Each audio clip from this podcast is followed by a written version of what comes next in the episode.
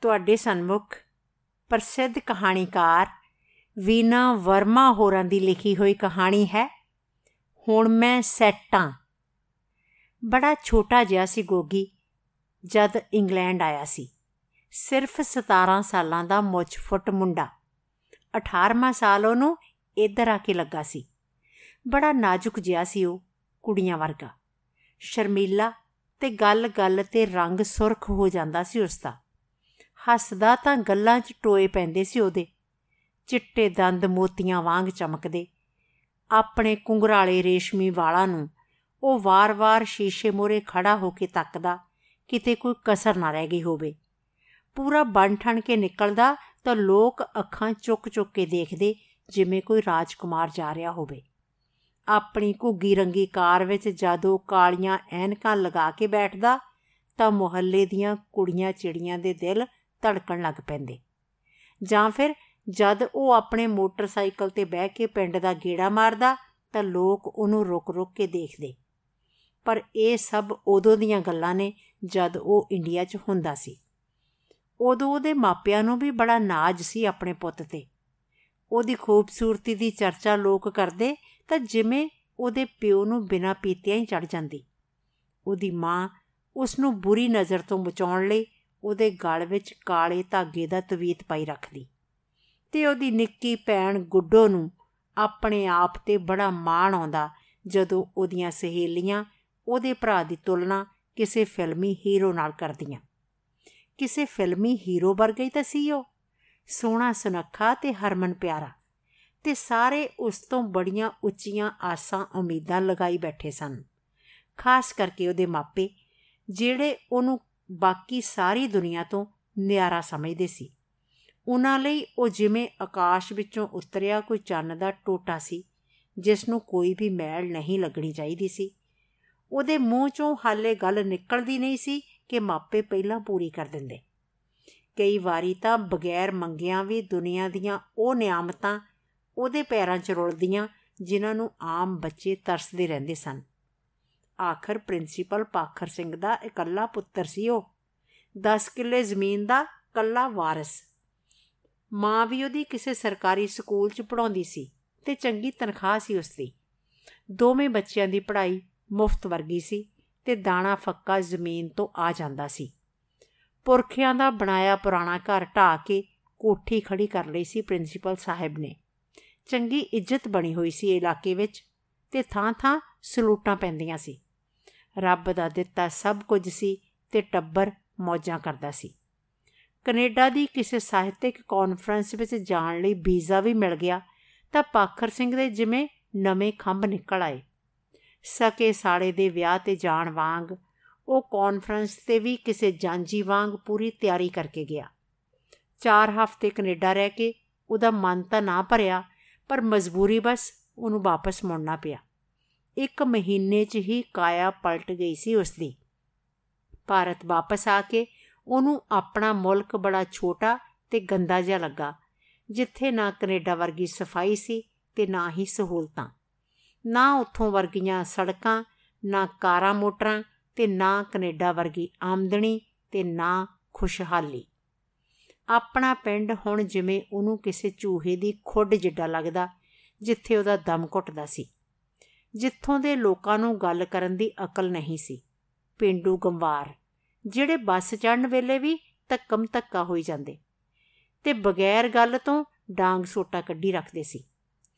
ਇੱਧਰ ਉੱਧਰ ਬੇਮੁਹਾਰੇ ਤੁਰੇ ਫਿਰਦੇ ਇਹ ਲੋਕ ਉਹਨੂੰ ਡੰਗਰਾਂ ਵਾਂਗ ਜਾਪਦੇ, ਜਿਨ੍ਹਾਂ ਨੂੰ ਜਿਉਣ ਦਾ ਭੋਰਾ ਵੀ ਚੱਜ ਨਹੀਂ ਸੀ। ਤੇ ਉਹਨੂੰ ਲੱਗਦਾ ਜਿਵੇਂ ਇਹਨਾਂ ਡੰਗਰਾਂ 'ਚ ਰਹਿ ਕੇ ਉਹ ਵੀ ਉਹਨਾਂ ਵਰਗਾ ਹੀ ਹੋ ਗਿਆ ਹੋਵੇ। ਬੜਾ ਮਾਮੂਲੀ ਜਿਹਾ ਬੰਦਾ ਜਿਸ ਦੀ ਨਾ ਤਾਂ ਕੋਈ ਖਾਸ ਪਛਾਣ ਸੀ ਤੇ ਨਾ ਹੀ ਜਿਉਣ ਦਾ ਕੋਈ ਵਿਸ਼ੇਸ਼ ਮਕਸਦ। ਉਹ ਜਿਵੇਂ ਕਿਸੇ ਭੀੜ ਵਿੱਚ ਬੇਮਤਲਬ ਤੁਰਿਆ ਜਾ ਰਿਹਾ ਸੀ। ਜ਼ਿੰਦਗੀ ਤਾਂ ਕੈਨੇਡਾ ਵਾਲਿਆਂ ਦੀ ਆ, ਅਸੀਂ ਤਾਂ ਐਵੇਂ ਹਨੇਰਾ ਢੋਈ ਜਾਂਦੇ ਆ ਉਹ ਆਪਣੀ ਪਤਨੀ ਨਾਲ ਗੱਲਾਂ ਕਰਦਾ। ਬੱਚੇ ਵੀ ਕੈਨੇਡਾ ਦੀਆਂ ਗੱਲਾਂ ਬੜੇ ਚਸਕੇ ਨਾਲ ਸੁਣਦੇ, ਜਿਵੇਂ ਉਹ ਕਿਸੇ ਪਰੀ ਦੇਸ਼ ਦੀਆਂ ਕਹਾਣੀਆਂ ਹੋਣ। ਕੈਨੇਡਾ ਦੀ ਫੇਰੀ ਉਹ ਉਹਨਾਂ ਨੂੰ ਰੋਜ਼ ਕਿਸੇ ਕਥਾ ਵਾਂਗ ਸੁਣਾਉਂਦਾ ਤੇ ਇਹ ਹੌਲੀ-ਹੌਲੀ ਉਹਨਾਂ ਦੇ ਦਿਮਾਗਾਂ ਵਿੱਚ ਘਰ ਕਰਨ ਲੱਗੀ। ਮੈਂ ਸੋਚਦਾ ਵੀ ਆਪਾਂ ਗਗਨ ਨੂੰ ਬਾਹਰ ਹੀ ਪੜਨ ਲਈ ਭੇਜ ਦਈਏ। ਇਸ ਮੁਲਕ ਦਾ ਤਾਂ ਪੱਠਾ ਬੈਠੀ ਜਾਂਦਾ ਹੈ ਦਿਨੋ ਦਿਨ। ਇੱਥੇ ਡਿਗਰੀਆਂ ਕਰਕੇ ਕੀ ਕਰ ਲੂ ਕਿਹੜਾ ਨੌਕਰੀ ਧਰੀ ਪਈ ਆ ਨਾਲੇ 10-20 ਹਜ਼ਾਰ ਦੀ ਨੌਕਰੀ 'ਚ ਬਣਦਾ ਵੀ ਕੀ ਆ ਅੱਜ ਕੱਲ ਬੰਦੇ ਦਾ? ਬਾਹਰ ਜਾ ਕੇ ਕੋਈ ਚੰਗੀ ਪੜ੍ਹਾਈ ਕਰ ਲੋ ਤਾਂ ਫਸਟ ਕਲਾਸ ਨੌਕਰੀ ਤੇ ਲੱਗੂ। ਇੱਥੇ ਕੀ ਪਿਆ? ਹੌਲੀ-ਹੌਲੀ ਆਪਾਂ ਵੀ ਉੱਥੇ ਸ਼ਿਫਟ ਕਰ ਜਾਵਾਂਗੇ। ਉਹ ਅਕਸਰ ਸਲਾਹਾਂ ਕਰਦਾ। ਉਹਦੀ ਹਰ ਗੱਲ ਵਿੱਚ ਹਾਮੀ ਭਰਨ ਗਿੱਜੀ ਹੋਈ ਉਹਦੀ ਪਤਨੀ, ਬਗੈਰ ਸੋਚੇ ਸਮਝੇ ਉਹਦੀਆਂ ਨਵੀਆਂ ਸਕੀਮਾਂ ਤੇ ਅੰਗੂਠਾ ਲਗਾਈ ਜਾਂਦੀ। ਤੇ ਜਹਾਜ਼ ਚੜਨ ਦੀ ਗੱਲ ਸੁਣ ਕੇ ਬੱਚੇ ਹਵਾ ਵਿੱਚ ਛਾਲਾ ਮਾਰਦੇ। ਸਾਰਾ ਟੱਬਰ ਅੱਧੀ ਅੱਧੀ ਰਾਤ ਤੱਕ ਬੈਠ ਕੇ ਸਲਾਹਾਂ ਕਰਦਾ ਕਿ ਪਿੰਡ ਵਾਲੀ ਜ਼ਮੀਨ ਅਤੇ ਘਰ ਵੇਚ ਕੇ ਉਹ ਕਿਵੇਂ ਹੌਲੀ-ਹੌਲੀ ਕੈਨੇਡਾ ਜਾਂ ਅਮਰੀਕਾ ਚਲੇ ਜਾਣਗੇ? ਗਗਨ ਦੀਆਂ ਵਿਦੇਸ਼ ਜਾਣ ਦੀਆਂ ਤਿਆਰੀਆਂ ਉਹਦੇ ਸਕੂਲ ਦੀ ਪੜ੍ਹਾਈ ਪੂਰੀ ਹੋਣ ਤੋਂ ਪਹਿਲਾਂ ਹੀ ਸ਼ੁਰੂ ਹੋ ਗਈਆਂ। ਫਸਟ ਡਿਵੀਜ਼ਨ ਚ ਸਕੂਲ ਪਾਸ ਕਰਦਿਆਂ ਹੀ ਉਹਨੂੰ ਚੰਡੀਗੜ੍ਹ ਭੇਜ ਦਿੱਤਾ ਪਾਖਰ ਸਿੰਘ ਨੇ ਤਾਂ ਕਿ ਉਹ ਕਿਸੇ ਵਿਦੇਸ਼ੀ ਕਾਲਜ ਵਿੱਚ ਦਾਖਲੇ ਲਈ ਕਾਉਂਸਲਿੰਗ ਲੈ ਸਕੇ। ਕਿਸੇ ਏਜੰਟ ਨਾਲ ਵੀ ਰਾਬਤਾ ਬਣਾਇਆ, ਜਿਹੜਾ ਦੇਸੀ ਮੁੰਡਿਆਂ ਨੂੰ ਵਿਦੇਸ਼ੀ ਕਾਲਜਾਂ ਤੇ ਯੂਨੀਵਰਸਿਟੀਆਂ ਵਿੱਚ ਦਾਖਲੇ ਦਿਲਵਾਉਣ ਦਾ ਮਾਹਰ ਸੀ। ਜ਼ਮੀਨ ਜਾਇਦਾਦ ਦੀ ਕੀਮਤ ਪਵਾ ਕੇ ਵੀ ਜਦ ਵਿਦੇਸ਼ੀ ਕਾਲਜ ਦੀ 4 ਸਾਲ ਦੀ ਫੀਸ ਪੂਰੀ ਨਾ ਹੋਈ ਤਾਂ ਪਾਖਰ ਸਿੰਘ ਨੇ ਬੈਂਕ ਤੋਂ ਕਰਜ਼ਾ ਚੁੱਕ ਲਿਆ। ਇੱਧਰ ਉੱਧਰ ਭੱਜ ਨੱਠ ਕਰਕੇ ਉਹਨੇ ਆਪਣੇ ਪੁੱਤਰ ਦੀ ਵਿਦੇਸ਼ੀ ਡਿਗਰੀ ਲੈਣ ਦਾ ਬੰਦੋਬਸਤ ਕੀਤਾ, ਜੋ ਕਿ ਉਹਦੀ ਬਹੁਤ ਵੱਡੀ ਇੱਛਾ ਸੀ। ਏਜੰਟ ਨੇ 2-4 ਅਰਜ਼ੀਆਂ ਭਰਵਾਈਆਂ ਤੇ ਗਗਨ ਨੂੰ ਲੰਡਨ ਦੇ ਇੱਕ ਕਾਲਜ ਵਿੱਚੋਂ ਆਫਰ ਲੈਟਰ ਆ ਗਿਆ। ਪਾਖਰ ਸਿੰਘ ਦੀ ਜਿਵੇਂ ਲਾਟਰੀ ਨਿਕਲੀ ਹੋਵੇ। ਉਹਦਾ ਮੁੱਦਤਾਂ ਦਾ ਸੁਪਨਾ ਪੂਰਾ ਹੋਣ ਜਾ ਰਿਹਾ ਸੀ ਤੇ ਉਹਨੂੰ ਖੁਦ ਨੂੰ ਯਕੀਨ ਨਹੀਂ ਸੀ ਆ ਰਿਹਾ। ਉਸ ਦੀ ਪਤਨੀ ਦੀ ਕੋਈ ਸਹੇਲੀ ਇੰਗਲੈਂਡ ਰਹਿੰਦੀ ਸੀ। ਉਸ ਨੂੰ ਵੀ ਫੋਨ ਕਰ ਦਿੱਤਾ ਸੀ ਉਹਨਾਂ ਨੇ ਕਿ ਉਹਨਾਂ ਦਾ ਬੇਟਾ ਉੱਥੇ ਪੜ੍ਹਾਈ ਕਰਨ ਲਈ ਆ ਰਿਹਾ ਤੇ ਵੇਲੇ ਕਵੇਲੇ ਉਹ ਉਹਦਾ ਮਾੜਾ ਮੋਟਾ ਧਿਆਨ ਰੱਖਣ। ਇੱਕੋ ਸਾਲ ਦੀ ਫੀਸ 5 ਲੱਖ ਰੁਪਈਆ ਆ। 5 ਸਾਲਾਂ ਦੀ ਪੜ੍ਹਾਈ ਕਿਵੇਂ ਪੂਰੀ ਹੋਊ? ਉਸ ਦੇ ਕਿਸੇ ਸ਼ੁਭ ਚਿੰਤਕ ਨੇ ਚਿੰਤਾ ਜਤਾਈ। ਇੱਕੋ ਸਾਲ ਦੀ ਫੀਸ ਭਰਨ ਦੀ ਲੋੜ ਹੁੰਦੀ ਆ। ਬਾਕੀ ਤਾਂ ਮੁੰਡੇ ਖੁੰਡੇ ਉੱਥੇ ਕੰਮ ਕਰਕੇ ਆਪੇ ਭਰ ਲੈਂਦੇ ਨੇ। ਪਾਖਰ ਸਿੰਘ ਨੇ ਏਜੰਟ ਦੀ ਕਹੀ ਹੋਈ ਗੱਲ ਹੂਬਹੂ ਦੁਹਰਾਈ। ਫੇਰ ਵੀ ਪ੍ਰਿੰਸੀਪਲ ਸਾਹਿਬ, ਬੱਚੇ ਦੀ ਜ਼ਿੰਦਗੀ ਦਾ ਸਵਾਲ ਹੈ ਜਰਾ ਸੋਚ ਕੇ ਚੱਲਿਓ। ਸ਼ੁਭ ਚਿੰਤਕ ਨੇ ਸਲਾਹ ਦਿੱਤੀ। ਤਾਂ ਹੀ ਤਾਂ ਕਰ ਰਿਆਂ ਇੱਕੋ ਇੱਕ ਪੁੱਤ ਹੈ ਮੇਰਾ। ਕਿਹੜਾ ਪੰਜ ਸੱਤ ਨੇ? ਵੀ ਜ਼ਮੀਨ ਵੰਡੀ ਜਾਊ। ਇਸੇ ਦਾ ਹੈ ਸਭ ਕੁਝ ਤੇ ਇਸੇ ਤੇ ਲੱਗ ਰਿਹਾ। ਜੇ ਫੇਰ ਵੀ ਨਾ ਸਰਿਆ, ਤਾਂ ਮੈਂ ਸਾਲ 6 ਮਹੀਨੇ ਕੈਨੇਡਾ ਲਾ ਆਇਆ ਕਰੂੰ ਉਹਦੀ ਫੀਸ ਵਾਸਤੇ। ਪਰ ਉਹਨੂੰ ਉੱਚ ਵਿੱਦਿਆ ਦਿਵਾਉਂਗਾ ਇੱਕੋ ਤਾਂ ਇੱਛਾ ਹੈ ਮੇਰੀ ਕਿ ਮੇਰਾ ਪੁੱਤ ਪੜ੍ਹ ਲਿਖ ਕੇ ਦੁਨੀਆ ਵਿੱਚ ਮੇਰਾ ਨਾਮ ਰੌਸ਼ਨ ਕਰੇ। ਪਾਖਰ ਸਿੰਘ ਦੇ ਅੰਦਰੋਂ ਆਵਾਜ਼ ਨਿਕਲ ਰਹੀ ਸੀ। ਤੇ ਸ਼ੁਭ ਚਿੰਤਕ ਵੱਲੋਂ ਮੁੜ ਉਹਦਾ ਹੌਸਲਾ ਤੋੜਨ ਦੀ ਹਿੰਮਤ ਨਾ ਹੋਈ। 80 ਰੁਪਿਆਂ ਦਾ ਇੱਕ ਪੌਂਡ ਬਣਦਾ ਸੀ ਤੇ ਇੰਗਲੈਂਡ ਵਿੱਚ ਗਗਨ ਦੀ 1 ਸਾਲ ਦੀ ਫੀਸ ਤੇ ਰਹਾਇਸ਼ ਲਈ 10-12 ਲੱਖ ਰੁਪਈਆ ਪੂਰਾ ਕਰਦਿਆਂ ਘਰ ਦੇ ਖੂੰਜੇ ਖਾਲੀ ਹੋ ਗਏ। ਪਰ ਪਾਖਰ ਸਿੰਘ ਨੇ ਦਿਲ ਨਹੀਂ ਛੱਡਿਆ। ਪੁੱਤ ਨੂੰ ਲੰਡਨ ਤੋਰਨ ਤੋਂ ਪਹਿਲਾਂ ਉਹਨੇ ਘਰ ਵਿੱਚ ਪਾਠ ਕਰਵਾਇਆ। ਸਾਰੇ ਦੋਸਤਾਂ ਮਿੱਤਰਾਂ ਤੇ ਰਿਸ਼ਤੇਦਾਰਾਂ ਨੂੰ ਸੱਦ ਕੇ ਬਹੁਤ ਵੱਡੀ ਦਾਵਤ ਦਿੱਤੀ। ਉਹਨੂੰ ਲੱਗ ਰਿਹਾ ਸੀ ਜਿਵੇਂ ਉਹ ਆਪਣੇ ਪੁੱਤਰ ਦਾ ਵਿਆਹ ਕਰ ਰਿਹਾ ਹੋਵੇ। ਖੋਰੇ, ਇਹਦਾ ਵਿਆਹ ਇੰਗਲੈਂਡ ਵਿੱਚ ਹੀ ਹੋਣਾ ਹੋਵੇ। ਆਪਾਂ ਹੁਣੇ ਆਪਣੇ ਚਾਹ ਪੂਰੇ ਕਰ ਲਈਏ। ਪਤਨੀ ਨੇ ਸੇਜਲ ਅੱਖਾਂ ਨਾਲ ਕਿਹਾ ਤਾਂ ਪਾਖਰ ਸਿੰਘ ਨੇ ਰਹੀ ਸਹੀ ਕਸਰ ਵੀ ਪੂਰੀ ਕਰ ਦਿੱਤੀ। ਤੇ ਗਗਨ ਵੀ ਖੁਦ ਨੂੰ ਕਿਸੇ ਸਟਾਰ ਵਾਂਗ ਮਹਿਸੂਸ ਕਰ ਰਿਹਾ ਸੀ, ਜਿਸ ਦੀ ਲੋੜ ਤੋਂ ਵੱਧ ਬੁੱਕਤ ਪੈ ਰਹੀ ਸੀ। ਵਿਦੇਸ਼ ਜਾਣ ਦੀ ਪੂਛ ਲੱਗ ਜਾਣ ਕਾਰਨ ਹਰ ਕੋਈ ਉਹਦੇ ਨਾਲ ਹੱਥ ਮਿਲਾਉਂਦਾ ਤੇ ਫੋਟੋਆਂ ਖਿਚਵਾਉਂਦਾ ਸੀ ਤੇ ਉਹ ਆਪਣੇ ਆਪ ਨੂੰ ਤਾਰਿਆਂ ਵਿੱਚੋਂ ਚੰਨ ਸਮਝਣ ਲੱਗ ਪਿਆ, ਜਿਸ ਤੇ ਸਭ ਦੀਆਂ ਨਜ਼ਰਾਂ ਸਨ। ਦਿੱਲੀ 에ਅਰਪੋਰਟ ਤੇ ਉਸ ਨੂੰ ਚੜਾਉਣ ਲਈ 35 ਕਰੀਬੀ ਰਿਸ਼ਤੇਦਾਰ ਪੁੱਜੇ। ਕਾਰਾਂ ਦਾ ਕਾਫਲਾ ਪਿੰਡੋਂ ਤੁਰਿਆ ਤਾਂ ਕਈ ਕੋਹ ਤੱਕ ਸੰਗਣੀ ਧੂੜ ਉੜਦੀ ਰਹੀ ਸੀ।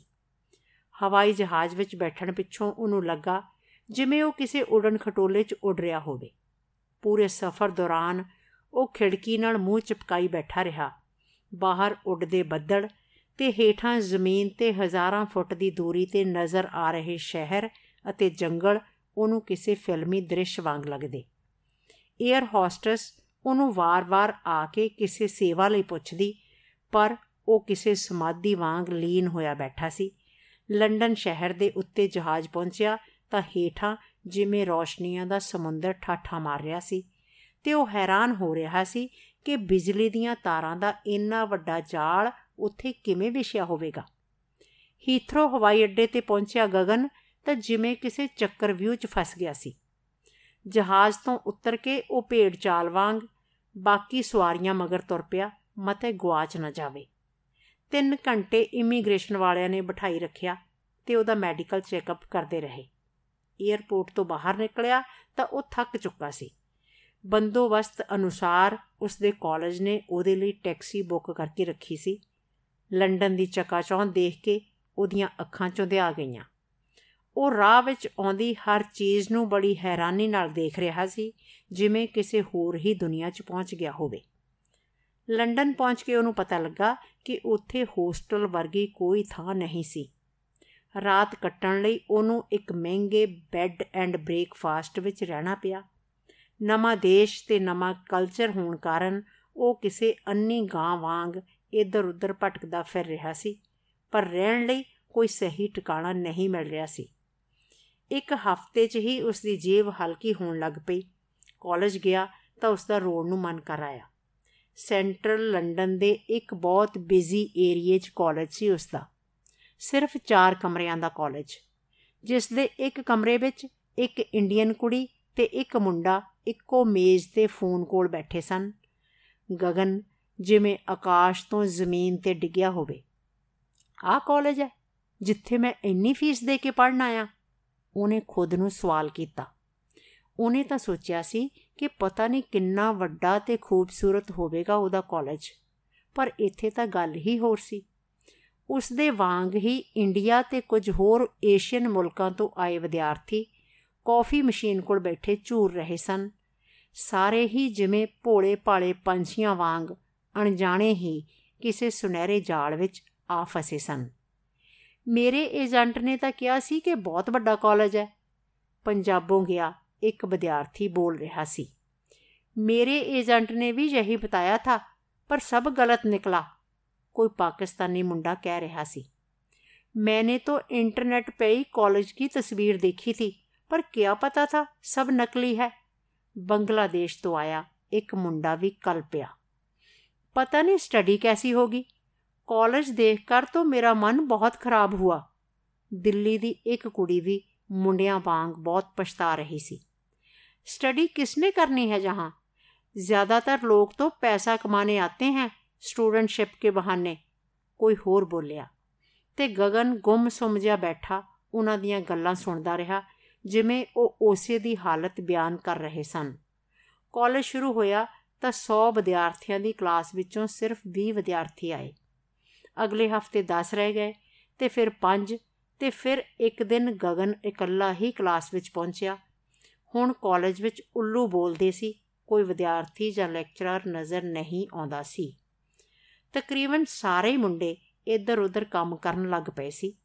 ਚੰਗੇ ਖਾਂਦੇ ਪੀਂਦੇ ਘਰਾਂ ਦੇ ਮੁੰਡੇ, ਰੈਸਟੋਰੈਂਟਾਂ 'ਚ ਭਾਂਡੇ ਮਾਂਜਦੇ ਜਾਂ ਫਿਰ ਸਫ਼ਾਈ ਦਾ ਕੰਮ ਕਰਦੇ।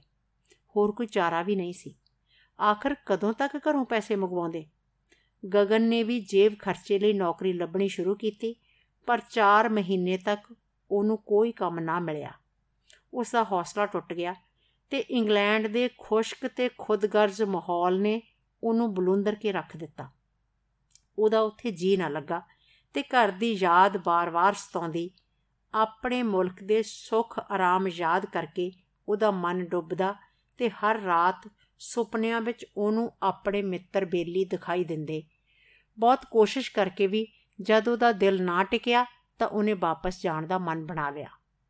ਫੋਨ ਤੇ ਜਦ ਉਹਨੇ ਆਪਣੇ ਮਾਪਿਓ ਨੂੰ ਆਪਣੀ ਹਾਲਤ ਦੱਸੀ ਤਾਂ ਉਹਨਾਂ ਨੇ ਥੋੜੀ ਦੇਰ ਹੋਰ ਹੌਸਲਾ ਰੱਖਣ ਦੀ ਸਲਾਹ ਦਿੱਤੀ। ਆਖਰ ਕਿਸੇ ਦੋਸਤ ਦੀ ਸਫਾਰਿਸ਼ ਤੇ ਉਹਨੂੰ ਇੰਗਲਿਸ਼ ਰੈਸਟੋਰੈਂਟ 버ਗਰ ਕਿੰਗ ਵਿੱਚ ਕੰਮ ਮਿਲ ਗਿਆ। ਕੈਸ਼ੀਅਰ ਵਜੋਂ 2 ਕੁ ਹਫ਼ਤੇ ਤਾਂ ਬੜੇ ਸ਼ੌਂਕ ਨਾਲ ਉਹਨੇ ਕੰਮ ਕੀਤਾ, ਪਰ ਇੱਕ ਦਿਨ ਜਦ ਗੋਰੇ ਮੈਨੇਜਰ ਨੇ ਉਹਨੂੰ ਟਾਇਲਟ ਸਾਫ਼ ਕਰਨ ਲਈ ਕਿਹਾ, ਤਾਂ ਉਹ ਬਗੈਰ ਕੋਈ ਨੋਟਿਸ ਦਿੱਤਿਆਂ ਕੰਮ ਛੱਡ ਕੇ ਆ ਗਿਆ। ਯਾਰ ਤੂੰ ਇਦਾਂ ਕੰਮ ਛੱਡ ਕੇ ਕਿਉਂ ਭੱਜ ਆਇਆ? ਉਹਦੇ ਦੋਸਤ ਨੇ ਉਲਾਂਬਾ ਦਿੱਤਾ। ਤੈਨੂੰ ਪਤਾ ਹੈ ਕੌਣ ਆ ਮੈਂ? ਕਿਹਦਾ ਮੁੰਡਾ ਉਹ ਅੱਗਿਓਂ ਗੁੱਸੇ 'ਚ ਬੋਲਿਆ। ਹੋਏਗਾ, ਪਰ ਇਸ ਮੁਲਕ ਵਿੱਚ ਸਭ ਬਰਾਬਰ ਨੇ। ਸਭ ਨੂੰ ਕੰਮ ਕਰਨਾ ਪੈਂਦਾ ਦੋਸਤ ਨੇ ਸਮਝਾਇਆ। ਕਰਦੇ ਹੋਣਗੇ ਸਾਰੇ, ਪਰ ਮੇਰੇ ਤੋਂ ਨਹੀਂ ਹੁੰਦਾ। ਲੋਕਾਂ ਦੀਆਂ ਟਾਇਲਟਾਂ ਨਹੀਂ ਸਾਫ਼ ਕਰਨ ਆਇਆ ਮੈਂ ਇੱਥੇ। ਜੇ ਨਾ ਕੁਝ ਬਣਿਆ, ਤਾਂ ਇੰਡੀਆ ਵਾਪਸ ਚਲਾ ਜਾਵਾਂਗਾ। ਇੰਗਲੈਂਡ ਦੀ ਲੋੜ ਨਹੀਂ ਮੈਨੂੰ। ਉਹਨੇ ਆਪਣਾ ਫੈਸਲਾ ਸੁਣਾਇਆ ਤੇ ਦੋਸਤ ਚੁੱਪ ਕਰ ਗਿਆ। ਲੰਡਨ ਦੇ ਕੌੜੇ ਤਜਰਬੇ ਤੇ ਤਲਖੀਆਂ ਜਿਉਂ-ਜਿਉਂ ਵੱਧਦੀਆਂ ਗਈਆਂ, ਗਗਨ ਦਾ ਮਨ ਉਚਾਟ ਹੁੰਦਾ ਗਿਆ।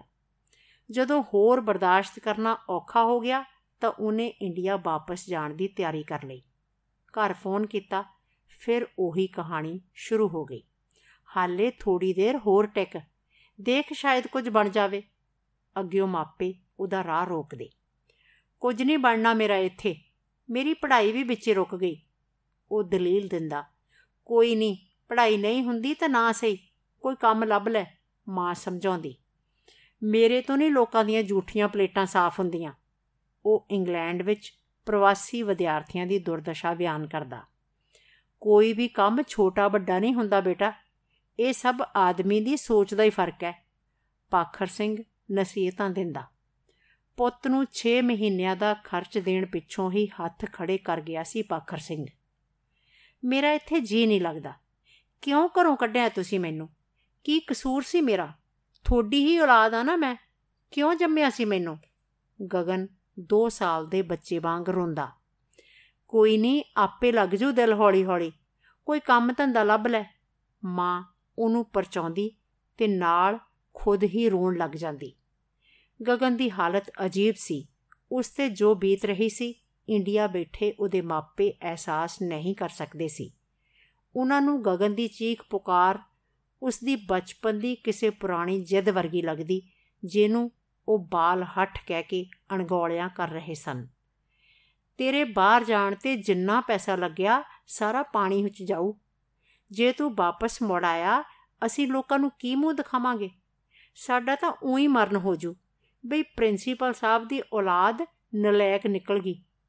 ਤੇਰੇ ਬਾਪ ਦੇ ਦਿਮਾਗ ਤੇ ਤਾਂ ਪਹਿਲਾਂ ਹੀ ਬਥੇਰੇ ਬੋਝ ਨੇ। ਉਹਦੀ ਮਾਂ ਉਹਨੂੰ ਸਿਆਣਾ ਬਣਨ ਲਈ ਪ੍ਰੇਰਦੀ। ਜੇ ਲੰਡਨ ਜੀ ਨਹੀਂ ਲੱਗਦਾ ਤੇਰਾ, ਤਾਂ ਮੇਰੀ ਸਹੇਲੀ ਹਰਦੀਸ਼ ਕੋਲ ਕਵੈਂਟਰੀ ਚਲਾ ਜਾ। ਸ਼ਾਇਦ ਉੱਥੇ ਰਹਿਣਾ ਤੈਨੂੰ ਵਧੀਆ ਲੱਗੇ। ਮਾਂ ਨੇ ਕਿਹਾ, ਤਾਂ ਗੱਲ ਉਹਨੂੰ ਜੱਜ ਗਈ। ਮਾਂ ਦੇ ਆਖੇ ਲੱਗ ਕੇ ਉਹਨੇ ਹਰਦੀਸ਼ ਨੂੰ ਫੋਨ ਕੀਤਾ ਤੇ ਆਪਣੀ ਹਾਲਤ ਦੱਸੀ। ਤੇਰੀ ਮੰਮੀ ਦਾ ਫੋਨ ਵੀ ਆਇਆ ਸੀ ਮੈਨੂੰ। ਆ ਜਾ ਤੂੰ ਇੱਥੇ। ਕੋਈ ਨਾ ਕੋਈ ਕੰਮ ਲੱਭ ਪਵੇਗਾ ਹਰਦੀਸ਼ ਨੇ ਸਮਝਾਇਆ। ਫਿਰ ਉਹ ਆਪਣਾ ਬੋਰੀਆ ਬਿਸਤਰਾ ਚੁੱਕ ਕੇ ਕਵੈਂਟਰੀ ਚਲਾ ਗਿਆ। ਹਰਦੀਸ਼ ਸਾਂਝੇ ਪਰਿਵਾਰ 'ਚ ਰਹਿੰਦੀ ਸੀ। ਆਦਮੀ ਭਾਵੇਂ ਚੰਗਾ ਸੀ ਉਹਦਾ, ਪਰ ਸੱਸ ਕੋ ਪੱਤੇ ਸੁਭਾਅ ਦੀ ਸੀ। ਉਹ ਬਹੁਤੀ ਦੇਰ ਗਗਨ ਨੂੰ ਆਪਣੇ ਘਰ ਨਹੀਂ ਰੱਖ ਸਕਦੀ ਸੀ, ਪਰ ਗਗਨ ਸੀ ਕਿ ਕਿਸੇ ਗੋਦੀ ਵਾਲੇ ਬੱਚੇ ਵਾਂਗ ਉਹਨੂੰ ਚਿੰਬੜਿਆ ਹੋਇਆ ਸੀ। ਅਜੀਹਾ ਬੱਚਾ ਜਿਹੜਾ ਭਰੇ ਮੇਲੇ ਵਿੱਚ ਆਪਣੇ ਪਰਿਵਾਰ ਨਾਲੋਂ ਵਿਛੜ ਗਿਆ ਹੋਵੇ ਤੇ ਫਿਰ ਰੱਬ ਦੀ ਮਿਹਰ ਨਾਲ ਮਾਂ ਵਰਗਾ ਹੀ ਕੋਈ ਹੋਰ ਸਹਾਰਾ ਉਸ ਨੂੰ ਮਿਲ ਗਿਆ ਹੋਵੇ, ਜਿਸ ਦੀ ਉਂਗਲੀ ਉਹ ਕਿਸੇ ਹਾਲਤ ਵਿੱਚ ਵੀ ਛੱਡਣੀ ਨਹੀਂ ਚਾਹੁੰਦਾ ਸੀ। ਉਹ ਮਾਸੀ ਮਾਸੀ ਕਰਦਾ ਹਰ ਦਮ ਉਹਦੇ ਦੁਆਲੇ ਘੁੰਮਦਾ ਰਹਿੰਦਾ ਤੇ ਕਈ ਵਾਰੀ ਉਹਦੀ ਗੋਦ ਵਿੱਚ ਸਿਰ ਰੱਖ ਕੇ ਫੁੱਟ-ਫੁੱਟ ਕੇ ਉਹ ਰੋਂਦਾ। ਗੋਗੀ, ਮੈਨੂੰ ਸਮਝ ਨਹੀਂ ਆਉਂਦੀ ਕਿ ਤੇਰੇ ਮੰਮੀ ਡੈਡੀ ਨੇ ਤੈਨੂੰ ਇੰਨੀ ਛੋਟੀ ਉਮਰ ਵਿੱਚ ਇੱਥੇ ਕਿਉਂ ਭੇਜਿਆ? ਹਾਲੇ ਤਾਂ ਤੇਰੇ ਬੇਫਿਕਰੀ ਨਾਲ ਪੜਨ ਲਿਖਣ ਤੇ ਹੱਸਣ ਖੇਡਣ ਦੇ ਦਿਨ ਨੇ। ਇਥੋਂ ਦੀ ਹਾਰਡ ਲਾਈਫ ਤਾਂ ਵੱਡਿਆਂ ਵੱਡਿਆਂ ਨੂੰ ਪੰਨ ਕੇ ਰੱਖ ਦਿੰਦੀ ਆ। ਫਿਰ ਤੂੰ ਤਾਂ ਹਾਲੀ ਬੱਚਾ ਏ। ਹਰਦੀਸ਼ ਉਹਦੇ ਨਾਲ ਗੱਲਾਂ ਕਰਦੀ। ਮੇਰਾ ਡੈਡੀ ਫੌਰਨ ਦਾ ਇੱਕ ਚੱਕਰ ਮਾਰ ਗਿਆ। ਤਾਂ ਉਹਦੇ ਦਿਮਾਗ ਵਿੱਚ ਇੱਕ ਕੀੜਾ ਵੜ ਗਿਆ ਕਿ ਅਸੀਂ ਵੀ ਕਿਸੇ ਫੌਰਨ ਕੰਟਰੀ 'ਚ ਹੀ ਸੈੱਟ ਹੋਣਾ। ਚੰਗੀ ਭਲੀ ਚੱਲ ਰਹੀ ਜ਼ਿੰਦਗੀ ਦਾ ਜੁਗਾੜ ਪੱਟ ਲਿਆ ਉਹਨੇ। ਇਸੇ ਸਿਲਸਿਲੇ ਵਿੱਚ ਸਭ ਤੋਂ ਪਹਿਲਾਂ ਮੈਨੂੰ ਘਰੋਂ ਕੱਢਿਆ। ਜੇ ਮੈਂ ਹੁਣ ਵਾਪਸ ਜਾਂਦਾ ਤਾਂ ਉਹਦੀ ਸਕੀਮ ਫੇਲ ਹੁੰਦੀ ਹੈ। ਤੇ ਇਹ ਗੱਲ ਉਹਦੇ ਤੋਂ ਬਰਦਾਸ਼ਤ ਨਹੀਂ ਹੁੰਦੀ ਕਿ ਸਾਰੇ ਪਿੰਡ ਨੂੰ ਸਲਾਹਾਂ ਦੇਣ ਦੀ ਠੇਕੇਦਾਰੀ ਜਿਹਨੇ ਲੈ ਰੱਖੀ ਹੋਵੇ, ਉਹ ਆਪਣੀ ਔਲਾਦ ਹੱਥੋਂ ਹੀ ਹਾਰ ਗਿਆ। ਪਹਿਲਾਂ ਤਾਂ ਉਹ ਮੈਨੂੰ ਪਿਆਰ ਨਾਲ ਸਮਝਾਉਂਦਾ ਰਿਹਾ ਵੀ ਮੈਂ ਇੱਥੇ ਟਿਕ ਜਾਵਾਂ। ਫਿਰ ਧਮਕੀਆਂ ਦੇਣ ਲੱਗ ਪਿਆ। ਜੇ ਇੰਡੀਆ ਪੈਰ ਪਾਇਆ ਤਾਂ ਹਿਸਾਬ ਲਾ ਲਈ। ਤੇ ਜਦ ਮੈਂ ਉਹਦੀਆਂ ਧਮਕੀਆਂ ਤੋਂ ਵੀ ਨਾ ਡਰਿਆ, ਤਾਂ ਸ਼ਰਾਬਾਂ ਪੀ ਕੇ ਮੇਰੀ ਮਾਂ ਨੂੰ ਬਲੈਕਮੇਲ ਕਰਨ ਲੱਗ ਪਿਆ ਕਿ ਜੇ ਮੁੰਡਾ ਘਰ ਆਇਆ ਤਾਂ ਮੈਂ ਘਰੋਂ ਚਲਾ ਜਾਊਂ। ਹੁਣ ਵਿਚਾਰੀ ਉਹ ਕੀ ਕਰੇ? ਇੱਕ ਪਾਸੇ ਪਤੀ ਤੇ ਦੂਜੇ ਪਾਸੇ ਪੁੱਤ। ਕਿਹਦੀ ਸੁਣੇ? ਕਿਹਦੀ ਛੱਡੇ? ਪਿਛਲੇ ਹਫ਼ਤੇ ਫੋਨ ਤੇ ਰੋਣ ਲੱਗ ਪਈ ਵੀ ਤੂੰ ਉੱਥੇ ਹੀ ਰਹਿ। ਜੇ ਤੇਰੇ ਪਿਓ ਨੂੰ ਕੁਝ ਹੋ ਗਿਆ ਤਾਂ ਮੈਂ ਕੱਲੀ ਦੋ ਨਿਆਣੇ ਕਿਵੇਂ ਸੰਭੂਗੀ? ਮੈਂ ਫਿਰ ਚੁੱਪ ਕਰ ਗਿਆ ਕਿ ਜਿਨ੍ਹਾਂ ਕੋਲ ਜਾਣ ਲਈ ਮੈਂ ਮੱਛੀ ਵਾਂਗ ਤੜਫ ਰਿਆਂ ਜੇ ਉਹਨਾਂ ਨੂੰ ਮੇਰੇ ਦਰਦ ਦਾ ਕੋਈ ਅਹਿਸਾਸ ਨਹੀਂ, ਤਾਂ ਫਿਰ ਮੈਂ ਜਾਣਾ ਕਾਦੇ ਲਈ ਆ? ਉਹਨਾਂ ਨੂੰ ਮੇਰੇ ਨਾਲੋਂ ਪੈਸੇ ਨਾਲ ਜ਼ਿਆਦਾ ਪਿਆਰ ਆ। ਆਪਣੇ ਪੁੱਤ ਦੀ ਜ਼ਿੰਦਗੀ ਨਾਲੋਂ ਆਪਣੀ ਇੱਜ਼ਤ ਜ਼ਿਆਦਾ ਵੱਡੀ ਚੀਜ਼ ਹੈ ਉਹਨਾਂ ਲਈ। ਠੀਕ ਹੈ, ਉਹ ਖੁਸ਼ ਰਹਿਣ। ਮੈਂ ਸਮਝ ਲਵਾਂ ਮੈਨੂੰ ਕਾਲੇ ਪਾਣੀ ਦੀ ਸਜ਼ਾ ਹੋਈ ਸੀ। ਗਗਨ ਦੀਆਂ ਅੱਖਾਂ ਸੌਣ ਭਾਦੋਂ ਵਾਂਗ ਵਰਸ ਰਹੀਆਂ ਸਨ। ਹਰਦੀਸ਼ ਦੇ ਪਤੀ ਨੇ ਆਪਣੇ ਕਿਸੇ ਦੋਸਤ ਦੀ ਗਰੋਸਰੀ ਸ਼ਾਪ ਤੇ ਗਗਨ ਦੀ ਜੌਬ ਲਗਵਾ ਦਿੱਤੀ। ਦੁਕਾਨ ਸਵੇਰੇ 6 ਵਜੇ ਹੀ ਖੁੱਲਦੀ ਸੀ ਤੇ ਕਾਫੀ ਦੂਰ ਵੀ ਸੀ। ਇਸ ਲਈ ਦੁਕਾਨ ਦੇ ਨੇੜੇ ਹੀ ਕਿਸੇ ਘਰ ਵਿੱਚ ਕਿਰਾਏ ਤੇ ਕਮਰਾ ਲੈ ਦਿੱਤਾ ਗਿਆ ਗਗਨ ਨੂੰ। ਉਸ ਘਰ ਵਿੱਚ ਹੋਰ ਵੀ ਕਈ ਮੁੰਡੇ ਕਿਰਾਏ ਤੇ ਰਹਿੰਦੇ ਸਨ। ਹਰਦੀਸ਼ ਦੇ ਘਰੋਂ ਗਿਆ ਗਗਨ ਤਾਂ ਮੁੜ ਵਾਪਸ ਨਹੀਂ ਆਇਆ। ਕਦੇ-ਕਦੇ ਉਹਦਾ ਫੋਨ ਆ ਜਾਂਦਾ ਕਿ ਉਹ ਠੀਕ ਠਾਕ ਸੀ। ਹਰਦੀਸ਼ ਨੇ ਵੀ ਜ਼ਿਆਦਾ ਚਿੰਤਾ ਨਹੀਂ ਕੀਤੀ ਤੇ ਸੋਚਿਆ ਕਿ ਉਹ ਜੌਬ ਤੇ ਬਿਜ਼ੀ ਹੋ ਗਿਆ ਹੋਣਾ। ਉਹ ਖੁਦ ਵੀ ਘਰ ਅਤੇ ਨੌਕਰੀ ਦੇ ਰਜੇਮਿਆਂ ਕਾਰਨ ਜ਼ਿਆਦਾ ਸਮਾਂ ਨਹੀਂ ਕੱਢ ਸਕਦੀ ਸੀ। ਵੈਸੇ ਵੀ ਨੋ ਨਿਊਜ਼ ਗੁੱਡ ਨਿਊਜ਼ ਸੋਚ ਕੇ ਉਹਨੇ ਗਗਨ ਦੀ ਫਿਕਰ ਕਰਨੀ ਛੱਡ ਦਿੱਤੀ ਸੀ। ਕਈ ਮਹੀਨੇ ਪਿੱਛੋਂ ਇੱਕ ਦਿਨ ਸ਼ਾਮ ਨੂੰ ਉਹ ਆਪਣੀ ਬਿਮਾਰ ਨਣਦ ਦਾ ਪਤਾ ਲੈਣ ਗਈ, ਜੋ ਕਿ ਉਧਰ ਹੀ ਰਹਿੰਦੀ ਸੀ ਜਿੱਧਰ ਗਗਨ ਕੰਮ ਕਰਦਾ ਸੀ। ਗਲੀ 'ਚ ਕਾਰ ਖੜੀ ਕਰਕੇ ਹਾਲੇ ਉਹ ਉਤਰਨ ਹੀ ਲੱਗੀ ਸੀ ਕਿ ਸਾਹਮਣੇ ਗਗਨ ਦਾ ਝੋਲਾ ਜਿਹਾ ਪਿਆ। ਉਹਨੇ ਹਨੇਰੇ 'ਚ ਆਪਣੀਆਂ ਅੱਖਾਂ ਤੇ ਜ਼ੋਰ ਪਾਇਆ। ਇਹ ਗਗਨ ਹੀ ਸੀ ਜੋ ਕਿਸੇ ਮੁਦਕਰ ਜਿਹੀ ਗੋਰੀ ਕੁੜੀ ਦੇ ਲੱਕ ਦੁਆਲੇ ਬਾਹ ਲਪੇਟੀ ਤੁਰਿਆ ਆ ਰਿਹਾ ਸੀ। ਗਗਨ, ਉਹ ਕੋਲੋਂ ਲੰਘਣ ਲੱਗਿਆ ਤਾਂ ਹਰਦੀਸ਼ ਨੇ ਆਵਾਜ਼ ਮਾਰੀ। ਹੂ ਇਜ਼ ਥੈਟ ਗਗਨ ਆਪਣਾ ਨਾਮ ਸੁਣ ਕੇ ਰੁਕਿਆ। ਗਗਨ, ਮੈਂ ਹਰਦੀਸ਼। ਉਹ ਕਾਰ ਚੋਂ ਬਾਹਰ ਨਿਕਲੀ। ਉਹ ਆਂਟੀ ਯੋ ਸਰਪ੍ਰਾਈਜ਼ ਗਗਨ ਹੈਰਾਨ ਸੀ। ਕੀ ਹਾਲ ਹੈ ਤੇਰਾ? ਤੂੰ ਮੁੜ ਕੇ ਆਇਆ ਹੀ ਨਹੀਂ। ਹਰਦੀਸ਼ ਨੇ ਮੇਰ ਵਾਲਾ ਗੁੱਸਾ ਦਿਖਾਇਆ। ਉਹ sorry aunty I was so busy ਉਹ ਗੱਲ ਕਰ ਹੀ ਰਿਹਾ ਸੀ ਕਿ ਉਹਦੇ ਮੋਬਾਈਲ ਫੋਨ ਦੀ ਘੰਟੀ ਖੜਕੀ। Hi how are you I am alright ਆਖ ਕੇ ਉਹ ਚੁੱਪ ਹੋ ਕੇ ਕੁਝ ਦੇਰ ਦੂਜੇ ਬੰਦੇ ਦੀ ਗੱਲ ਸੁਣਦਾ ਰਿਹਾ ਫਿਰ ਹੌਲੀ-ਹੌਲੀ ਤੁਰਦਾ ਥੋੜੀ ਦੂਰ ਜਾ ਕੇ ਉਹ ਖੜਾ ਹੋ ਗਿਆ listen man you want me to do this job then keep your mouth shut. I am not interested in your stories. You got what you wanted, and from now stop playing with my life. Otherwise, you will regret later. Okay? ਉਹ ਕਿਸੇ ਨਾਲ phone ਤੇ ਲੜ ਰਿਹਾ ਸੀ ਹਰਦੀਸ਼ ਨੇ ਦੇਖਿਆ ਕਿ ਗਗਨ ਦਾ ਸਿਰਫ ਬੋਲਣ ਦਾ ਤਰੀਕਾ ਹੀ ਨਹੀਂ, ਸਗੋਂ ਹਰ ਰੰਗ ਟੰਗ ਬਦਲ ਗਿਆ ਸੀ। ਆਪਣੇ ਛੱਲੇਦਾਰ ਵਾਲ ਕਟਵਾ ਕੇ ਉਹਨੇ ਅੱਧਾ ਸਿਰ ਕੋਨ-ਮੋਨ ਕਰਵਾ ਲਿਆ ਸੀ ਤੇ ਕੰਨਾਂ ਵਿੱਚ ਮੁੰਦਰਾ ਪਾ ਰੱਖੀਆਂ ਸਨ। ਉਹਦਾ ਗੁਲਾਬ ਵਰਗਾ ਖਿੜਿਆ ਚਿਹਰਾ ਬਹਾਰ ਦੀ ਰੁੱਤ 'ਚ ਹੀ ਮਰਜਾ ਚੱਲਿਆ ਸੀ। ਗੱਲਾਂ ਅੰਦਰ ਨੂੰ ਧਸ ਗਈਆਂ ਤੇ ਅੱਖਾਂ ਦੁਆਲੇ ਕਾਲੇ ਟੋਏ ਪੈ ਗਏ ਸਨ। ਸਰੀਰ ਸੁੱਕ ਕੇ ਅੱਧਾ ਰਹਿ ਗਿਆ ਸੀ ਉਸ ਦਾ ਜਿਵੇਂ ਉਹ ਕਈ ਸਾਲ ਪੁਰਾਣਾ ਰੋਗੀ ਹੋਵੇ। ਕਾਫੀ ਦੇਰ ਬਹਿਸ ਕਰਨ ਪਿੱਛੋਂ ਉਹਨੇ ਫੋਨ ਗੁੱਸੇ 'ਚ ਪਟਾਕ ਦੇਣੇ ਬੰਦ ਕੀਤਾ ਤੇ ਲੰਮੇ ਕਦਮ ਰੱਖਦਾ ਉਹਨਾਂ ਕੋਲ ਉਹ ਆ ਗਿਆ। ਹੂ ਵਾਸ ਇਟ ਉਸ ਦੀ ਗੋਰੀ ਸਾਥਣ ਨੇ ਪੁੱਛਿਆ। My dad from India every day he phones me just to check how I am I told him so many times that I don't need his advice, but he never stops. He kicked me out of the country and claims he is the best father on this planet. Hypocrite Indian. ਉਹ ਕਾਫੀ ਦੇਰ ਤੱਕ ਆਪਣੇ ਦਿਲ ਦੀ ਪੜਾਸ ਕੱਢਦਾ ਰਿਹਾ ਤੇ ਭੁੱਲ ਹੀ ਗਿਆ ਕਿ ਹਰਦੀਸ਼ ਉਹਦੇ ਕੋਲ ਖੜੀ ਸੀ। ਕਿੱਦਾਂ ਗਗਨ? ਠੀਕ ਹੈ ਤੂੰ? ਹਰਦੀਸ਼ ਨੇ ਜਿਵੇਂ ਆਪਣੀ ਹੋਂਦ ਦਾ ਅਹਿਸਾਸ ਕਰਵਾਇਆ। Sorry aunty. I was bit upset ਉਹ ਸੰਭਲਿਆ। ਚਲ, ਕੋਈ ਗੱਲ ਨਹੀਂ। ਸ਼ਾਪਿੰਗ ਕਰਕੇ ਆਇਆ ਹੈ? ਹਰਦੀਸ਼ ਨੇ ਗੱਲ ਦਾ ਵਿਸ਼ਾ ਬਦਲਿਆ। ਨਹੀਂ ਆਂਟੀ, ਇਹ ਤਾਂ ਬਕਾਰਡੀ ਦੀ ਬੋਤਲ ਹੈ। ਸਾਹਮਣੇ ਸ਼ਾਪ ਤੋਂ ਲੈ ਕੇ ਆਇਆ। ਗਗਨ ਨੇ ਆਪਣੇ ਸ਼ਾਪਿੰਗ ਬੈਗ ਵਿੱਚੋਂ ਸ਼ਰਾਬ ਦੀ ਬੋਤਲ ਕੱਢ ਕੇ ਉਹਨੂੰ ਦਿਖਾਈ। ਸ਼ਰਾਬ ਪੀਂਦਾ ਹੈ ਤੂੰ, ਗਗਨ? ਹਰਦੀਸ਼ ਨੂੰ ਜਿਵੇਂ ਯਕੀਨ ਨਾ ਆਇਆ। ਮੈਂ ਤਾਂ ਕਦੋਂ ਦਾ ਪੀਣ ਲੱਗ ਗਿਆ ਸੀ ਆਂਟੀ? ਗਰੋਸਰੀ ਸ਼ਾਪ ਤੇ ਸਾਰਾ ਦਿਨ ਕੰਮ ਕਰਕੇ ਬਸ ਹੋ ਜਾਂਦੀ ਹੈ ਮੇਰੀ। ਜੇ ਸ਼ਰਾਬ ਨਾ ਪੀਵਾਂ ਤਾਂ ਨੀਂਦ ਹੀ ਨਹੀਂ ਆਉਂਦੀ। ਉਹਦੇ ਚਿਹਰੇ ਤੇ ਰੋਣ ਵਰਗੀ ਮੁਸਕਾਨ ਸੀ। ਕੋਲ ਖੜੀ ਗੋਰੀ ਨੇ ਆਪਣੇ ਮੂੰਹ ਚੋਂ ਸਿਗਰਟ ਕੱਢ ਕੇ ਉਹਦੇ ਮੂੰਹ ਨੂੰ ਲਗਾਈ ਤੇ ਉਹ ਇੱਕੋ ਸਾਹੇ ਕਈ ਸੂਟੇ ਲਗਾ ਗਿਆ। ਦੋਵਾਂ ਦੇ ਕੱਪੜਿਆਂ ਵਿੱਚੋਂ ਅਮਲੀਆਂ ਵਰਗੀ ਦੁਰਗੰਧ ਆ ਰਹੀ ਸੀ, ਜਿਵੇਂ ਉਹ ਡਰੱਗ ਵੀ ਖਾਂਦੇ ਹੋਣ। ਇੰਡੀਆ ਨਹੀਂ ਯਾਦ ਆਉਂਦਾ ਹੁਣ ਤੈਨੂੰ ਕਦੇ? ਗਗਨ ਦੇ ਨਵੇਂ ਰੂਪ ਨੂੰ ਦੇਖ ਕੇ ਹਰਦੀਸ਼ ਅੰਦਰੋਂ ਤੜਫ ਉੱਠੀ ਸੀ। ਹੁਣ ਮੈਂ ਸੈੱਟ ਆ ਹੁਣ ਨਹੀਂ ਕੁਝ ਵੀ ਯਾਦ ਆਉਂਦਾ ਮੈਨੂੰ। ਆਖ ਕੇ ਉਹ ਜ਼ੋਰ ਦੀ ਹੱਸਿਆ ਤੇ ਉਹਦਾ ਹਾਸਾ ਸੁਣ ਕੇ ਉਹ ਦਹਿਲ ਗਈ, ਜਿਵੇਂ ਕਿਤੇ ਨੇੜੇ ਹੀ ਕੋਈ ਬੱਦਲ ਫਟਿਆ ਹੋਵੇ। ਸ਼ੁਕਰੀਆ ਦੋਸਤੋ।